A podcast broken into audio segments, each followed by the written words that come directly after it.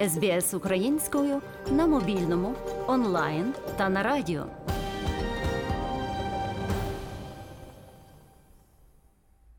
Нещодавно у Мельбурнському театрі Ля Мама відбулася прем'єра вистави Not All Dictators. Співавторками феміністичної п'єси про помсту стали австралійка Тіфані Бартон, українська драматургиня Наталка Блок і британська письменниця та політичний експерт Кейт Смуртвейт. Твір написано у перші місяці нападу Росії на Україну. У заснованій на шекспірівському Макбеті драмі три відьми, які пережили війну, планують помсту деспотичному диктатору Мак Путіну. Ідея п'єси у Тіфані Бартон виникла кілька років тому. За задумом, відьми з Макбета планують переворот, проте авторка не знала, хто буде її Макбетом. Проте після нападу Росії на Україну вона зрозуміла, що Путін є ідеальним сучасним уособленням шекспірівського героя. Пізніше до проекту долучилася відома українська драматургиня Наталка Блок, яка писала сцени про жахіття війни. Як зазначає Тіфані Бартон, вона запросила до співавторства Наталку, бо хотіла зробити образи відьом українськими. Це мав бути голос жінок, що пережили війну. Онлайн-версію вистави можна буде переглянути на вебсайті театру Ля Мама у травні. Також Тіфані Бартон сподівається показати п'єсу на фестивалі Фринч у Мельбурні і у Перті. Українська драматургиня, художниця-концептуалістка, сценаристка та феміністка Наталка Блок у своїй творчій діяльності піднімає проблеми гендерної нерівності. Сьогодні ми говоримо з Наталкою про роботу над проектом. Вона залишила Київ на початку весни минулого року і працювала над твором у Базелі. Драматургиня розповідає про те, що хотіла донести до глядача у п'єсі, а також покази вистав під час повітряних тривог, чи загрожує українській культурі занепад і російську пропаганду.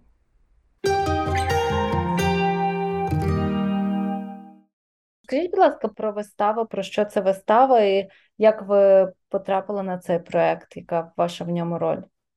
Тіфані, яка моя соавторка, вона до мене звернулася весною з таким проханням, пропозицією писати текст для вистави.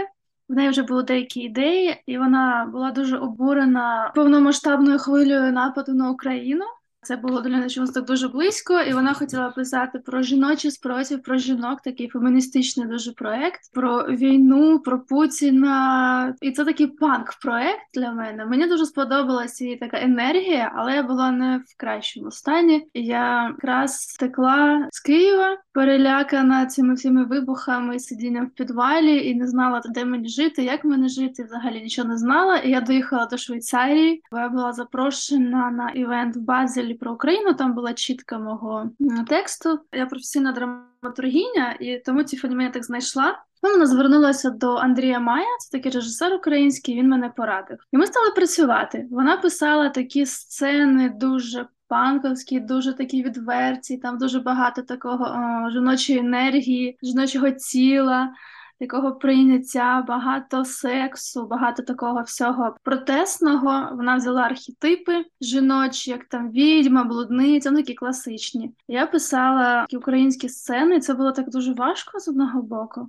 А з другого боку, може і легко, бо воно мені так боліло, і це відбувалося постійно нові нові злочини Росії. Кривалися після окупації. Ми це все дізнавалися. Дізнавалися, що вони роблять з Маріуполем. Мій рідний Херсон е, теж потрапив в окупацію. І Там були мої діти на той момент, які не змогли виїхати, бо це було дуже небезпечно. Дороги всі розстрілювалися, бомбилися.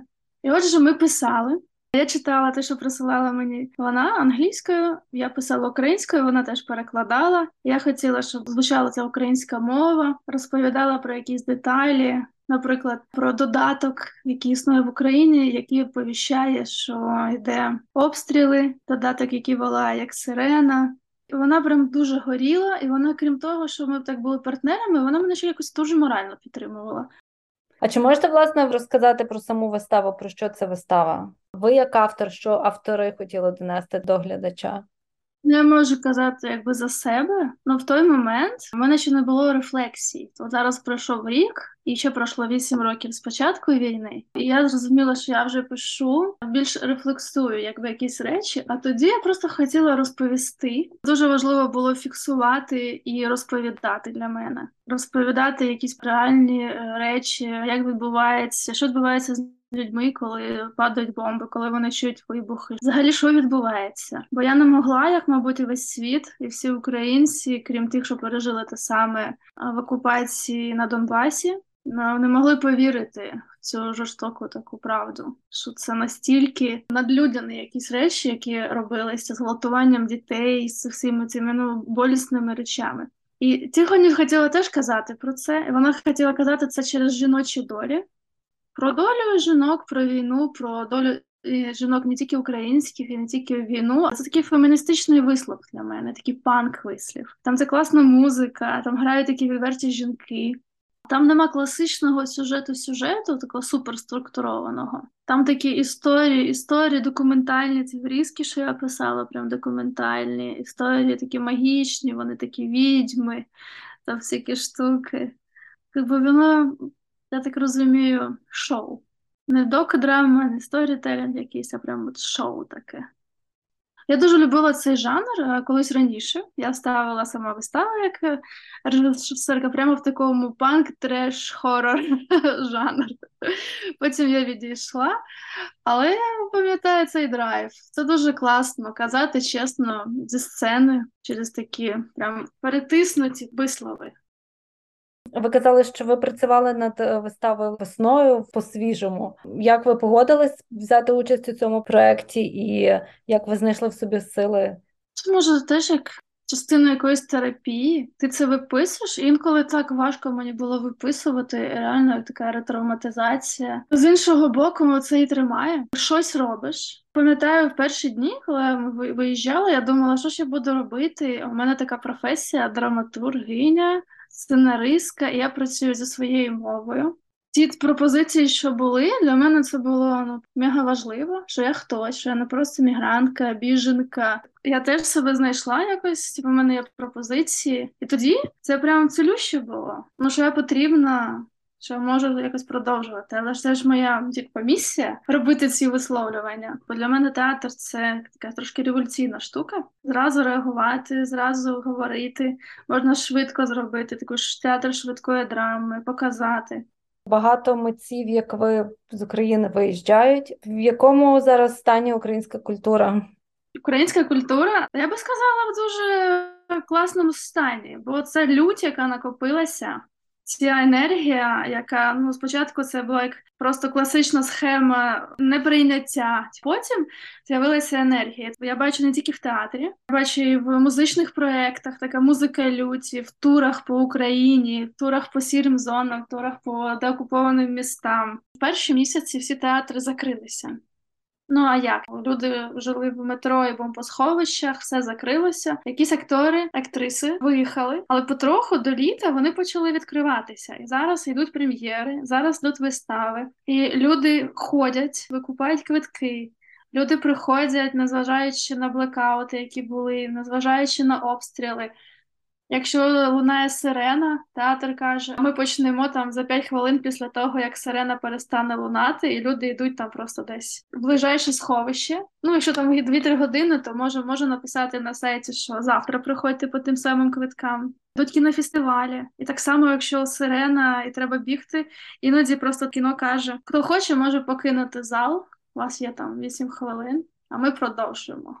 І люди залишаються і дивляться кіно. Люди ну не живуть в жаху і якомусь пеклі. Люди живуть, просто пристосовуються і пристосовуються. І звичайно, що майже все, що відбувається, це про війну. Але я писала дуже багато про війну з 2014 року. Я просто продовжую. І в деяких моментах я просто стала тими персонажами. Тобто я писала про переселенців. Я стала тою біженкою, про яку я писала. Наприклад, в мене є п'єса з кишкіру, ну багато на які мови перекладена, і там про біженку, який все в порядку, яку там Не, ну, не бомбили, але в неї проступають плями кольору хакі крізь шкіру. Я останню п'єсу написала свою, і там я писала про цей різний досвід. Досвід тих, хто пішов воювати, досвід тих, хто поїхав, біжен, і тих, хто лишився в своєму місті. І у нас одна війна, а досвід абсолютно різний. Я не знаю, чи зрозуміємо ми, чи зараз же ми розуміємо один одного. Бо це наче як різні світи. І така така в мене п'єса про паралельні життя. Який вибір зробити, коли війна? От який він може бути правильний чи неправильний? Бо ці обставини вони ненормальні для вибору. Чи чи народжувати дитину у війну, чи не народжувати, а коли народжувати? Я розбираюсь, бо це мені болить, і це тепер таке в мене мистецтво. Я думаю, всіх інших також. Багато фільмів зараз е, отримують нагороди українські. З мистецтвом я вважаю все окей і буде ще краще. Нарешті світ зрозумів, що це окреме. Багато багато чого відбувається, навіть за умов малого фінансування. Вийшли прем'єри фільмів. Е, люди познаходили можливості продовжити зйомки, познаходили інвесторів. Тобто культура ну якби така нездоланна. Я можу розповісти про театр драматургів яким де я засновниця, бо в нас повинно було бути офіційне величезне відкриття в березні 2002 року. І всі роз'їхалися. У нас там 20 фундаторів, всі фундатори драматурги. І він працює. Ми знаходимо гроші, ми робимо читання, ми збираємо гроші на ЗСУ, на інші якісь проекти, на кинутих тварин. Тобто ми працюємо ще й працюємо по всьому світу.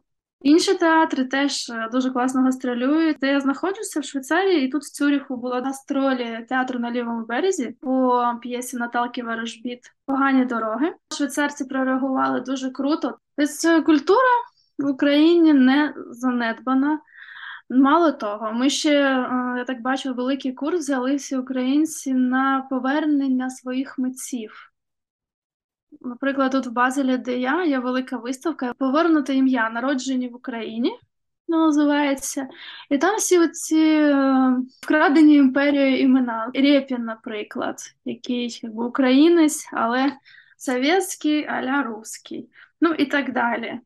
Тобто дуже багато так йде, а, таких от повернення собі, Малевича, давайте повернемо Казіміра Малевича, або повернемо Бурлюків, повернемо інших там футуристів. Тобто багато, багато, багато такого. Як взагалі зараз е, сприймаються українці і українська культура в Європі?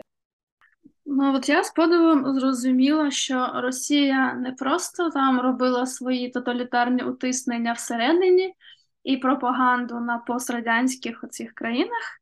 Вона робила дуже вкладала дуже багато грошей в цю пропаганду і європейських країнах, і англомовних, німецькомовних всіх там, і в Америці.